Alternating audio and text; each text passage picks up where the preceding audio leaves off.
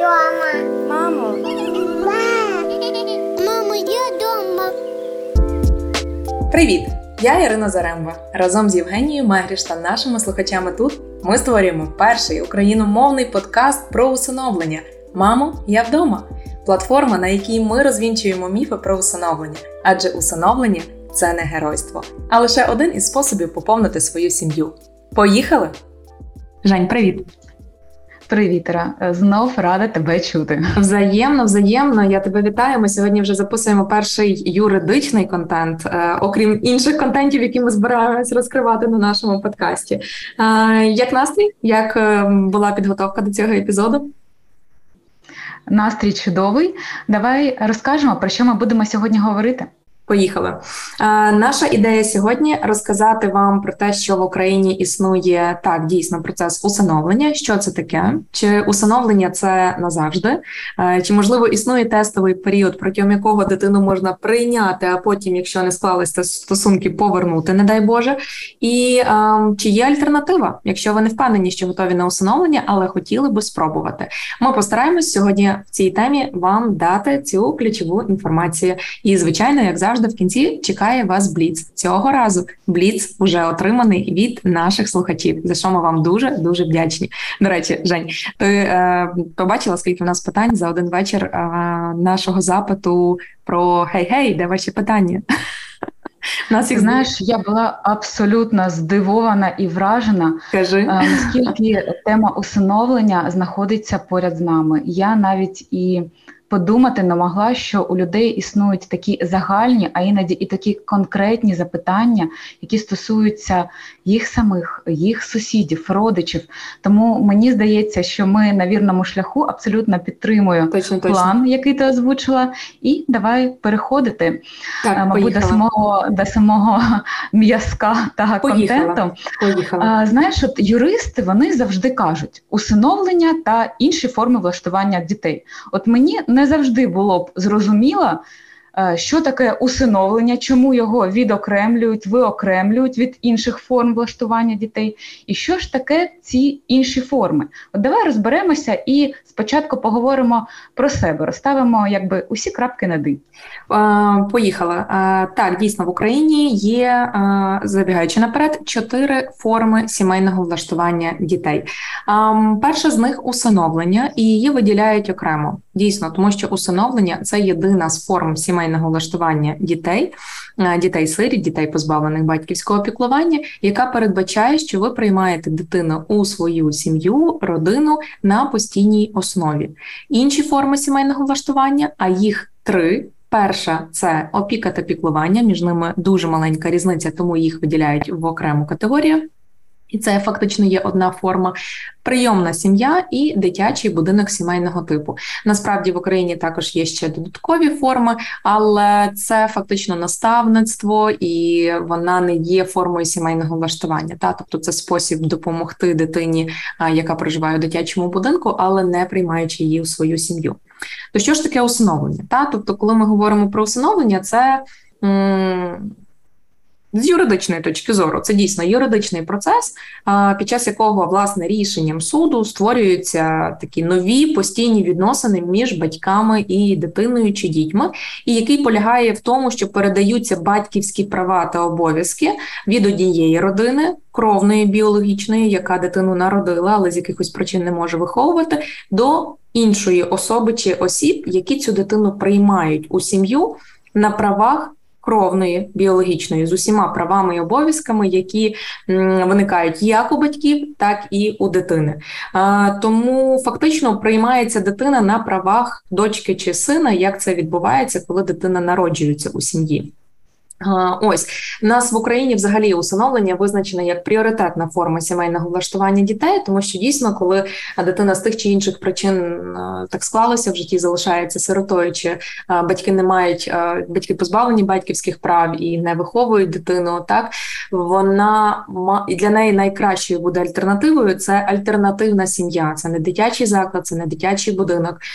Я до речі, буквально нещодавно переглядала фільм, який знімали до дня усиновлення минулого року, 2021-го, і в цьому фільмі були взяті інтерв'ю дуже багатьох дітей, які проживали в закладі і розказують про свій негативний досвід цього проживання. І дійсно для них які би гарні стіни в цьому дитячому будинку не були, як би добре вихователі до них не ставились, а дійсно є люди, які від серця працюють і з дітками і гарно організовують і класно проспонсоровані дитячі будинки, але це не альтернатива сім'ї. І діти, випускаючись, е, досягаючи 18 років, випускаються з дитячих будинків і далі залишаються самими. Відповідно, найкращою і пріоритетною формою сімейного влаштування для дитини дійсно буде усиновлення. Про опіку і піклування не буду забігати наперед. Там ми ще поговоримо. Що важливо також знати про усиновлення та в розрізі, от щоб ми. От якщо нічого не запам'ятається не запам'ятається з цього випуску, то е, хотілося б, щоб запам'ятався наступний контент. От фактично, ми можемо поділити чотири форми сімейного влаштування дітей е, на такі е, критерії на та, дві, на дві групи. Та на дві групи, по-перше, але е, я більше навіть хотіла сказати, от що відбувається з дитиною, з її правовим статусом в кожній з форм сімейного влаштування, е, який статус набувають батьки, чи це усиновлювачі, чи це опікуни, чи це прийомні батьки, чи це батьки-вихователі. Е, яка процедура, в принципі, та тобто наскільки вони відрізняються, не відрізняються, і до чого слід е, готуватись, і державна підтримка, та тобто які виплати, які допомоги, чи є грошове забезпечення і так далі. і так далі. Можливо, ще також розкажемо про житло. І от, власне, коли ми говоримо про е, усиновлення та першу і е, окрему форму сімейного влаштування і пріоритетну форму сімейного влаштування, то тут варто зазначити, та що у нас от е, чим відрізняється статус усиновленої дитини від, наприклад, там дитини, яка під опікунством чи в прийомній сім'ї. Дитина приймається у сім'ю на правах народженої. Е, батьки тобто повністю вона втрачає статус дитини-сироти. Так, вона втрачає статус дитини-сироти чи статус дитини, яку яка позбавлена батьківського піклування. Дитина цього фактично такого. Ем, так, дійсно, статусу вона втрачається. Так, хотіла сказати російськомовне слово, тому вирішила утриматися. Дитина. Е, так, так, вона стає кровною дитиною. Так, так, вона е, фактично набуває статусу такої біологічної кровної дитини, і відносини між батьками і дитиною от, створюються рішенням суду, та тобто в момент набрання рішенням про усиновлення законної сили. А, але щоб це рішення отримати, власне, потрібно пройти а, певний процес, та певну процедуру. І усиновлення ключовий момент це термін, строк цього процесу, так е, юридичного явища, він є необмеженим у часі. Дитина приймається на постійній основі і проживає з батьками, скільки Богом відведено часу для кожного з учасників а, ситуації. Що у нас відбувається з батьками? Та от усиновлювачі вони отримують за законодавством повний об'єм прав і обов'язків стосовно дитини як біологічні батьки виховувати, забезпечувати. І в нас в сімейному кодексі цілий розділ про зобов'язання і права батьків стосовно своєї дитини з моменту, коли рішення суду про усиновлення набирає законної сили, батьки набувають повний спектр прав і обов'язків, які передбачені в сімейному кодексі батьків по відношенню до дітей. По процедурі процедура усиновлення в середньому займає 9-12 місяців. Та тобто, це такий ну дійсно середній показник, тому що в когось може бути півтори року, якщо не можуть знайти дитину, яку готові усиновити, і цей процес займає ну, пошук дитини довший час ніж хотілося б. Або, наприклад, як непередбачувані обставини, в яких ми проживаємо на сьогоднішній день війна, і хтось почав процес, але через те, що суди не працювали адекватно, вони не могли продовжити цей процес. Хтось ніяк не може попасти на навчання, які обов'язково обов'язково проводяться для кандидатів усиновлювачі. Та тобто тут залежить від регіону, від вашого м, такого, мабуть, дійсно залучення в процес, та тому що хтось може пливсти плисти по, по течії, та й от служба у справах дітей покликала на знайомство. Класно, не покликала, теж класно. Ну так собі воно якось так ем, вальяжненько. А хтось навпаки супер е, такий про та реально проактивний, шукає там, моніторить бази дітей там і дивиться, як от можна цей процес, документи швидко збирає. Консультується з юристами не на правах реклами для того, щоб зрозуміти процес і пройти його швидше. Ось, але м, в середньому, та тобто, це і з практики, і за результатами отриманої інформації від реальних усиновлювачів, варто розраховувати на до року часу. Процес вам займе з одного боку. Можна думати, боже, чи ж так довго я от хочу усиновити дитину, а мені тут стільки бюрократії треба зробити. Ні, а насправді процедура не просто так зроблена. Її е, продумали і прописали е, розумні і е, люди, і експерти в справі, тому що дійсно процес передбачає кілька етапів. Ви проходите першу консультацію зі службою у справах дітей вам надають інформацію стосовно усиновлення, наслідків усиновлення і, взагалі, перевіряють ваші мотиви, чому вам ця тема цікава. А ви збираєте пакет документів, які необхідно для перевірки вас, вашого статусу, і чи ви не відповідаєте критеріям, за яких не може бути людина усиновлювачем. Так і а, ви маєте пройти обов'язкове навчання для кандидатів, і за результатами цього навчання вам або видається рекомендація, або не видається стосовно продовження процесу. І тільки після цього ви шукаєте дитину. Тільки після знайдення дитини та встановлення контакту ви звертаєтесь до суду. Тільки після отримання рішення про усиновлення, яке набрало законної сили, і ніхто його не оскаржує, і ви не передумали до цього моменту. Ви а, забираєте дитину додому. Процес може виглядати таким громістким, об'ємним, бюрократичним, але насправді це дуже добре, тому що велика кількість людей всередині процесу відпадають, і це добре. Краще до того, як заберуть дитину додому, аніж забрати дитину додому, а потім бігти до суду з заявою про скасування усиновлення, бо не склалось. Тому воно не даремно так займає багато часу. І десь та на попередньому епізоді ми на Бліц відповідаючи зазначили про те, що в принципі процес займає в середньому такий період, як і е, жінка виношує дитя під серцем. Та є час підготуватися, морально налаштуватися, що тепер ти не сам і живеш не лише для себе. А, По процедурі Іра, в мене є питання. Так, так, в мене є питання. Е, знаєш, от ти сказала тільки що, що однією з відмінностей з відмінностей усиновлення є те, що е, воно є назавжди, тобто е, нема строку, воно безстрокове. От назавжди це таке, ну завжди складне слово, іноді навіть страшно від нього і дуже відповідально. От скажи, а існує якийсь тестовий період, протягом якого можна прийняти дитину і зрозуміти, чи готовий ти з нею йти назавжди, або ти можеш її там повернути чи передумати? От є такий тестовий період у законодавстві? А, Цікава думка. А, Та це воно десь нам напевно приходить з того, що ми дуже багатьма мобільними застосунками користуємось і маємо можливість потестити перед тим, як його купувати. Але стосовно усиновлення, коли ми говоримо тільки про форму прийняття дитини в рамках процедури усиновлення, ні, такого тестового періоду немає. Та тобто для того і існує процес, який займає стільки часу, для того, щоб ти мав можливість все таки остаточно прийняти для себе рішення, іти на це, завершувати процес, забирати дитину додому чи ні. Але якщо відповідати не прямо на це запитання, то такий тестовий період можливий. І він якраз і є можливим завдяки альтернативним формам сімейного влаштування дітей-сиріт і дітей, позбавлених батьківського піклування. А це і є опіка піклування, прийомна сім'я і дитячий будинок сімейного типу. І тому, от е, е, та, тобто, от, е, коли ми говоримо про тестовий період, якщо ти дійсно відчуваєш свою готовність прийняти дитину, але не впевнений, що хотів би приймати її одразу назавжди, та самоусиновлювати, то розгляньте можливість бути опікуном чи піклувальником для дитини. До речі, різниця банальна. Піклування встановлюється над дитиною, яка є малолітньою, тобто до 14 років.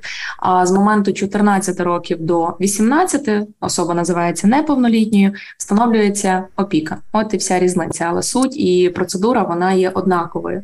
І коли ми говоримо та про опіку, то тут потрібно розуміти, що опіка, в принципі, вона встановлюється. Є різні ситуації, та тобто вона може встановлюватись на, на повний період до досягнення дитиною 18 18 років, але знову ж таки та піклування встановлюється на період до досягнення дитиною 14 років, і пізніше, якщо дитина продовжує перебувати під вашим крилом, ця це піклування автоматично переходить в статус опіки. Для цього не потрібно додаткових рішень. Це просто за фактом того, як дитина дорослішає під вашою під вашим під вашим піклуванням. Ось а, яка різниця та між усиновленням і опікою, наприклад, по правовому статусу дитини? А, Якщо в усиновленні дитина цілком втрачає статус дитини-сироти, в неї цього ну якби грубо це не звучало, клейма не залишається за нею, то в опіці дитина цей статус зберігає. Вона в подальшому також може бути усиновлена. При тому може бути усиновлена як піклувальником, опікуном, так і іншими особами, які виявили бажання усиновити саме цю дитину. І відповідно по термінах, та тобто, коли в нас усиновлення є необмеженим в часі і фактично безстроковим, то опіка встановлюється знову ж таки зафіксували піклування до 14, опіка до 18. Тобто дедлайн для ваших стосунків як дитини, яку перехистили, і дитину, як і батьків, та не батьків, а людей, які прийняли, є 18 років дитини, її повноліття. Далі вже юридичне юридичне поле закінчується. Питання там наскільки готові, не готові проживати разом, це вже, мабуть, конкретна ситуація конкретних людей. Та тобто в когось склали стосунки кращі, і люди залишаються в спілкуванні, а для когось завершуються, та тобто, але є дедлайн. Та і це можна десь. Так, не прямо розглядати як тестовий період до усиновлення, тому що в принципі, якщо стосунки склались, є довіра, є не побоюсь цього слова любов, або принаймні повага один до одного, то дійсно можливо буде буде розглянути питання і про усиновлення цих цієї дитини людьми, які прийняли під опікою піклування. І процес суттєво менший в часі. Він займає приблизно 1-2 місяці, і якщо в усиновленні рішення про усиновлення постановляє суд, то відповідно в даному випадку в цій формі сімейного влаштування рішення приймає орган опіки і піклування. Та тобто відповід... цей процес тому зменшується. Простіший, простіший. Він є простіший, і насправді це навіть така, ну як би мовити навіть спосіб для людей, які вже перебувають в процесі усиновлення, але ще до винесення рішення суду інколи йдуть на опіку для того, щоб дитину швидше просто забрати додому, поки триває ще процес, призначається засідання, розглядаються документи, засідання переноситься, бо не приїхали присяжні і так далі. Та тобто такий варіант інколи навіть самі працівники служби у справах дітей кажуть: дивіться, є такий варіант, ви можете організувати опіку на дитиною, вже в принципі там займатися організацією сім'ї, поки триває юридичний процес. Та тобто, це ще раз такий знову ж таки можливість взяти тест на мотивацію. Та тест на мотивацію, тест насправді на те, наскільки там, бо для багатьох людей все таки усиновлення це там романтизований процес. Я не виключення, я така ж сама. Мені здається, що я б забрала половину дітей, яких я бачу в дитячих будинках, але але на щастя, мій чоловік виступає таким раціональним зерном в нашій сім'ї і каже: Чекай, чекай, чекай. Ти розумієш, які наслідки далі? Ти усвідомлюєш, що ти несеш відповідальність? Та? Тобто такі моменти, власне, коли люди емоційно приймають рішення, то можливо дійсно варто почати з опіки і протестити в першу чергу себе. А я дійсно готовий до цього чи ні? А, Ну але в нас є ще так, дві форми. Та? От, наприклад, період. Так, та, так. Та, наприклад, от е, прийомна сім'я і ДБСТ або повна назва дитячий будинок сімейного типу. Е, що воно таке? Ну, чим його їдять? Тобі давай. перепочити. Давай, я, я давай, давай розкажу. Е, розкажу і давай таку подведемо черту, таку лінійку і скажемо, що дійсно усиновлення це назавжди, усиновлені діти равно кровні діти, усиновлення равно справжня сім'я. Але ніхто не каже про те, що інші форми сімейного влаштування це не справжня сім'я. І е, Прийомна сім'я та дитячий будинок сімейного типу це ті опції, які можуть бути дійсно проміжними, коли людина ще не впевнена та морально не знає, чи готова вона до цього слова назавжди. Прийомна сім'я та дитячий будинок сімейного типу це тимчасова форма е, сімейного виховання, влаштування дітей, коли батьки виховують, держава підтримує. І це спосіб допомогти дітям, які залишилися без батьківського виховання, але без, скажімо так, їх юридичного усиновлення. Е, ці форми сімейного влаштування вони досить е, схожі для мене, тому що прийомна сім'я е, це Сім'я, в якій виховується дитина до 18 років, або якщо вона навчається у вищому навчальному закладі, то до 23 років. Про неї дбають батьки, прийомні батьки, але у прийомній сім'ї дітей може бути до чотирьох, і це найголовніша різниця із дитячим будинком сімейного типу. А у ДБСТ, так буду називати е, дитячий будинок сімейного типу, дітей може бути від п'яти до 10. Тобто це головна відмінність. При цьому, як ми казали, Жень, а момент, е, якщо угу. в мене є е, п'ять дітей, та у я, я, я просто хочу ще раз зафіксувати це питання. Тобто, якщо я створюю дитячий будинок сімейного типу, тобто подаю заявку на створення е, дитячого будинку сімейного типу, то мінімальна кількість дітей, яких я маю взяти, це є п'ять. Чи я можу взяти п'ять, а можу взяти менше? Е, е, можна взяти менше, але якщо менше дітей, то це прийомна сім'я. Якщо Зрозуміло. їх 5 плюс, то статус е, цієї організації, скажімо так, буде як у дитячого будинку сімейного типу. Тобто форми вони дуже-дуже схожі, але статус набувається за кількістю дітей. Тобто, коли їх стає 5 то така родина з дітками вона набуває статусу дитячого будинку сімейного типу. Ну або Але з самого початку говорити- готові люди зробити дитячий будинок, та і вони кажуть: Окей, подаю заявку, створюю дитячий будинок і приймаю одразу п'ять дітей. Тобто, це може Так, бути так, це може відбуватися так і одразу, і поступово, але е, сама різниця у кількості дітей. І, е, мабуть, найголовніша відмінність від усиновлення у тому, що дитина зберігає свій статус дитини-сироти чи дитини, позбавленої батьківського піклування.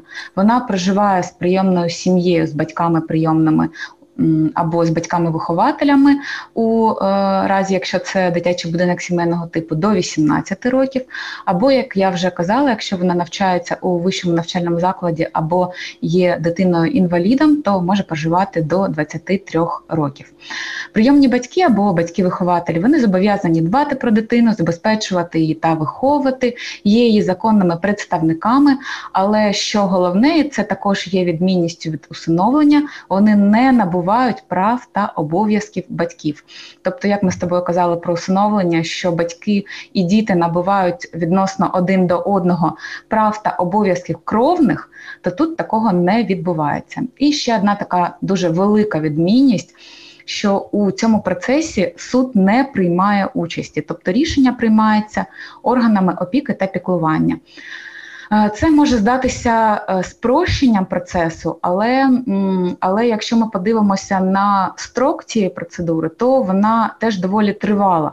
Вона може тривати від 9 до 12 місяців, якщо порівнюємо з опікою та піклуванням, яке може тривати 1-2 місяці. То це також тривалий процес, і він також є, мені здається, тестом на мотивацію, тому що Ну, звичайно, ти береш на відповідальність за велику кількість дітей і фактично виступаєш. Ну, давай такий бізнесовий так, термін батьками, підряд, батьками. підрядником держави, та й виступаєш професійним мамою і татом для дітей, які, яких ти береш на виховання. О, так, класне визначення, дійсно. Мама, мама та тато, але професійні. От, Так, так, це так. дуже влучно. От так, це буде е, е, відрізняти від усиновлення е, дуже показово. І ще, мабуть, така е, велика відмінність, чому мама та тато є професійними, тому що прийомна сім'я, батьки у прийомній сім'ї та ДБСТ вони отримують допомогу від держави. Це державна соціальна допомога на кожну дитину, яка складає близько 2,5 прожиткових мінімумів на дитину. Це зараз, е, якщо не помиляюся, десь 2600 гривень. Та грошове забезпечення одному з прийомних батьків е, один прожитковий мінімум. І е, тут я зупинюся, тому що е, є е, велика відмінність е, між прийомною сім'єю та дитячим будинком сімейного типу щодо житла, тому що е, прийомні батьки повинні мати житло у власності, щоб приймати до себе дітей. А дитячий будинок сімейного типу, навпаки, він отримує допомогу від держави, і саме держава забезпечує житлом ДБСТ. Ось такі відмінності. А, До речі, та цікавий кейс. От про дитячий будинок сімейного типу дійсно приймаючи таку кількість дітей, та 5 дітей це вже дуже багато. А от дитячий будинок сімейного типу, який в нас був один з перших наших кейсів, їм надали житло. Це великий будинок, в якому діти проживали там ну майже 15 років всі разом. І насправді цей процес він такий дуже живий, та тому що діти досягають там хтось досягнув 18 років і вибуває з дитячого будинку сімейного типу, і і юридично, і фізично. Та він виїжджає чи вона жити, наприклад, у власне житло, якщо за ним таке зберег, збереглось, та або, наприклад, там їдуть в гуртожиток жити, якщо поступають навчатися в навчальний заклад, і так далі. Але батьки приймають, поповнюють дитячий будинок новими дітьми. І відповідно статус дитячого будинку зберігається, і право на проживання в цьому соціальному житлі наданому державою для батьків для конкретної цілі це виховання дітей, а, і вони проживають в цьому будинку, організовують побут і мають право проживати до моменту, поки дитячий будинок сімейного типу не буде у законодавчому регульованому процесі припинено і або переведено у статус прийомної сім'ї. Ось тому тут такий момент, що дійсно там а, з моменту, коли створився дитячий будинок сімейного типу, це не означає, що тільки ці діти можуть виховуватися, як тільки вони вибувають, одразу припиняється а, дитячий будинок. А батьки, коли готові, мають ресурси, фізичні, моральні, емоційні, вони можуть е, подавати заявку на поповнення дитячого будинку сімейного типу, і органи опіки і піклування розглядають а, таку заявку і перевіряють готовність прийняти дітей, і тоді передають, поповнюють такий дитячий будинок сімейного типу новими дітками, які проживають. Ось загальна кількість дітей, які виховувалися в ДБСТ, які були нашим клієнтом, які мали спір в подальшому з органом опіки піклування власне за право проживання в даному будинку, сягала 13 дітей, тобто 13 дітей за весь період існування дитячого будинку сімейного типу виховувалося у сім'ї, окрім своїх біологічних дітей, які вже на той момент таки були трошки дорослими. Ось тому такий круто, ще, круто. такий ще нюанс там. Да, а, ти знаєш, от мені так сподобалися твої професійні батьки, що я ну, так подумала, ти розказуєш про цей кейс, да, що дійсно це така професія, ну дуже почесна. Ну, бути слухай, 24 на 7, мамою. Ну і плюс, так, так. якщо ми говоримо та чисто до таких, як е, ну скажімо, комерційних питань, то окрім державної соціальної допомоги на кожну дитину, яку держава виплачує для батьків, ну яка фактично є власністю дитини, та але прийомні батьки і батьки-вихователі є законними представниками, і тому отримують ці кошти, які зобов'язані скеровувати на забезпечення дітей. То, окрім цієї державної соціальної допомоги на кожну дитину, вони отримують дійсно ще грошове забезпечення. Це там один прожитковий мінімум на дорослу особу. Це не є великі кошти, але ну це фактично зарплата за їхню роботу. І окрім грошового забезпечення за батьків сплачується також. ЄСВ. Та, тобто це єдиний соціальний внесок, це фактично пенсія. Тому йде та тому фактично йде ще як стаж роботи. Тому тут і на іншим терміном ніж професійні батьки, мабуть, е, ну не назвеш. І от що важливо, я би хотіла, щоб просто та слухач наш зрозумів, це те, що коли. От за кожною дитиною, яка потрапляє в прийомну сім'ю і дитячий будинок сімейного типу, зберігається цей статус дитини-сироти чи дитини позбавленої батьківського піклування. І е, важливо, щоб прийомні батьки і е, батьки-вихователі вони фактично зобов'язані сприяти подальшому усиновленню дитини. От перешкоджання в забезпеченні такого права дитини є підставою для перегляду взагалі рішення про існування такої прийомної сім'ї чи дитячого будинку сімейного типу. Тобто вони, виховуючи дітей, мають не створювати перешкод, якщо кандидати в усиновлювачі вирішили розглянути можливість усиновити когось з тих дітей, які виховуються в цій сім'ї, або якщо в них створилася сильна прив'язка до дітей. Вони самі мають можливість усиновити цих дітей і насправді мають пріоритетне перед іншими право на усиновлення своєї прийомної дитини чи дитини вихованця. Ось тому в будь-якому випадку це теж можна назвати проміжним етапом до усиновлення або простішою е, мовою тестовий період. Цікаво. Знаєш, от е, мені здається, що наступне питання воно прям прям е, повинна тут бути. От окрім комерційних та юридичних питань, давай перейдемо до такого морального питання. Ти тільки що сказала, що коли виникає прив'язка, то е, прийомні батьки чи батьки-вихователі вони можуть усиновити дитину. От як ти вважаєш, чи впливає взагалі така юридична різниця у формах влаштування дитини, тобто усиновлення назавжди, інша форма тимчасова, на саму суть взаємовідносин дитини і дорослих? Чи є це докорінним у їх взаємовідносинах? Як це юридично оформлено? Я думаю, для того, щоб відповісти на це питання, потрібно відповісти в першу чергу на мотиви, чому ти починаєш той чи інший процес. А для себе, якщо б я відповідала для себе, то я би починала процес усиновлення, якщо б моя кінцева мета була дійсно там розширити свою сім'ю. Просто не біологічним методом, а юридичним прийняти дитину на виховання. Відчуваю там в собі достатньо емпатії, любові, і готова з нею ділитися. Та і приймаю цю дитину, і хочу, щоб ця дитина в старості мені принесла а, там а, чашечку води. води. стаканчик, та, стаканчик води. А, Ось тому це напевно буде про усиновлення. Коли ми говоримо про інші форми, наприклад, опіка і піклування, та там це. М- буде дійсно хорошим варіантом, якщо є конкретна ситуація, конкретна дитина, ти готовий її тимчасово прийняти до себе з тим, що ну подивимось, як воно складеться далі, не готовий комітитися назавжди.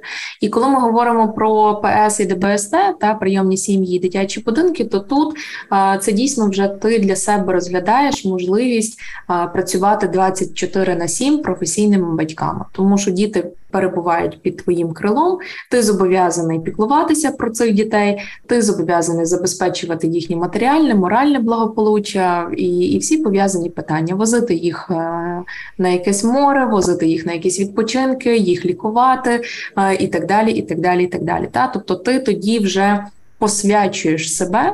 Е, цілком вихованню дітей. Коли ти усиновлюєш це, в принципі, та тобто ну від тебе як є діти, ти, ти продовжуєш ходити на роботу і так далі. Коли в тебе таких 10, ну мені складно уявити, що обоє батьків зможуть продовжувати там, не знаю, свої кар'єрні шляхи там в інших сферах. А оці 10 дітей якось там будуть самі себе виховувати.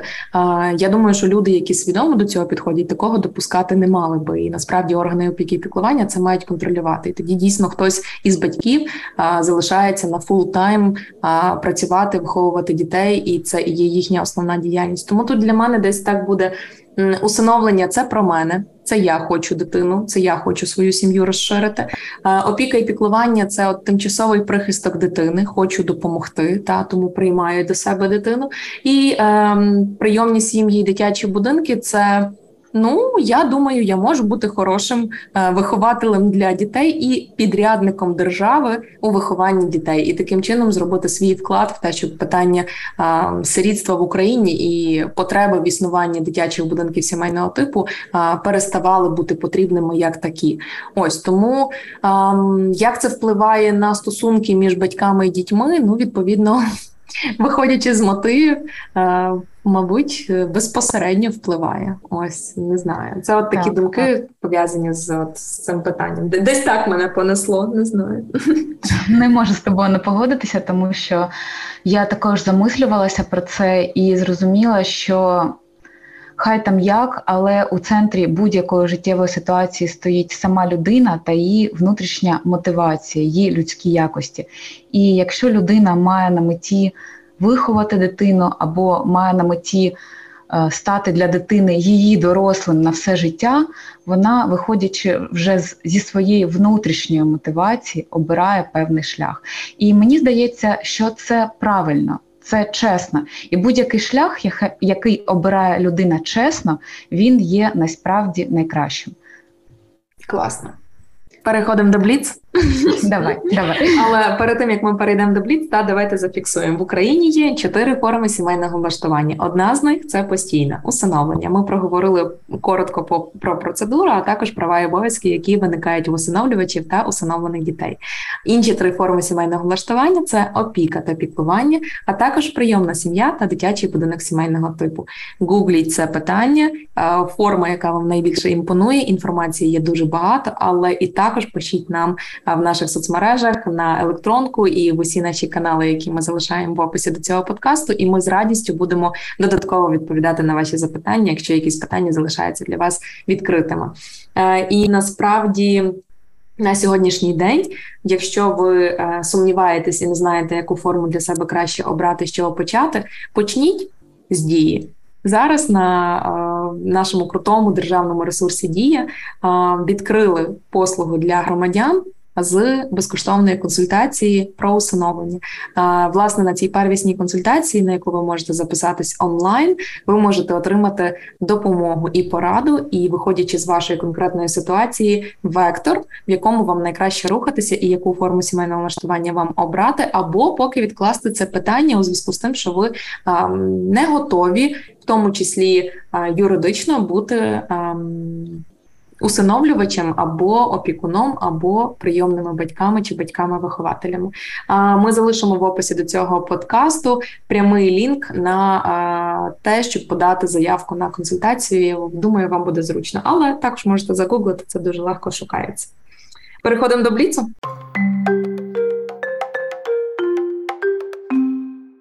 Жень, давай сьогодні я почитаю питання, давай. а ти давай. розказуй нам думки на тему.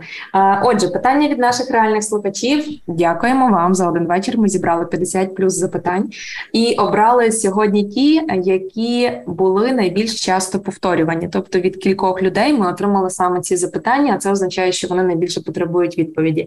Перше з таких питань, Женю, чи існує база дітей, які потребують усиновлення?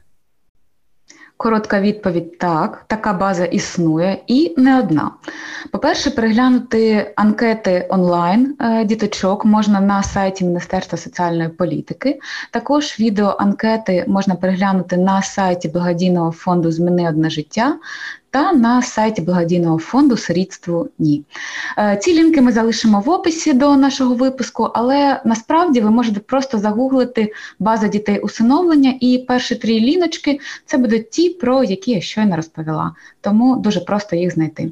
Е, одна ремарка, та тобто база дітей в нас єдина, в яку включаються всі діти-сироти і діти позбавлені батьківського піклування. А ресурси, які дозволяють переглянути цю базу онлайн, це ті, які Женя щойно описала. Пробач, Женя мала це сказати, дякую, щоб нам дякую. не прилетіло в коментарях, і що це ви називаєте різні бази. База одна, а ресурс, добре, ресурсів база кілька. А, Друге питання: чи існують вимоги до житла усиновлювача? Наприклад, окрема кімната для дитини потрібна? Е, ти знаєш, е, це питання таке доволі складне, тому що законодавець е, не описує, яким конкретно повинно бути житло дитини. Тобто він не описує конкретну площу чи окрему кімнату, але Звісно, він висуває певні вимоги до житла потенційних усиновлювачів. Так, так, житлове приміщення воно повинно бути чистим, у ньому повинна бути можливість влаштувати місце для занять і окреме спальне місце для дитини.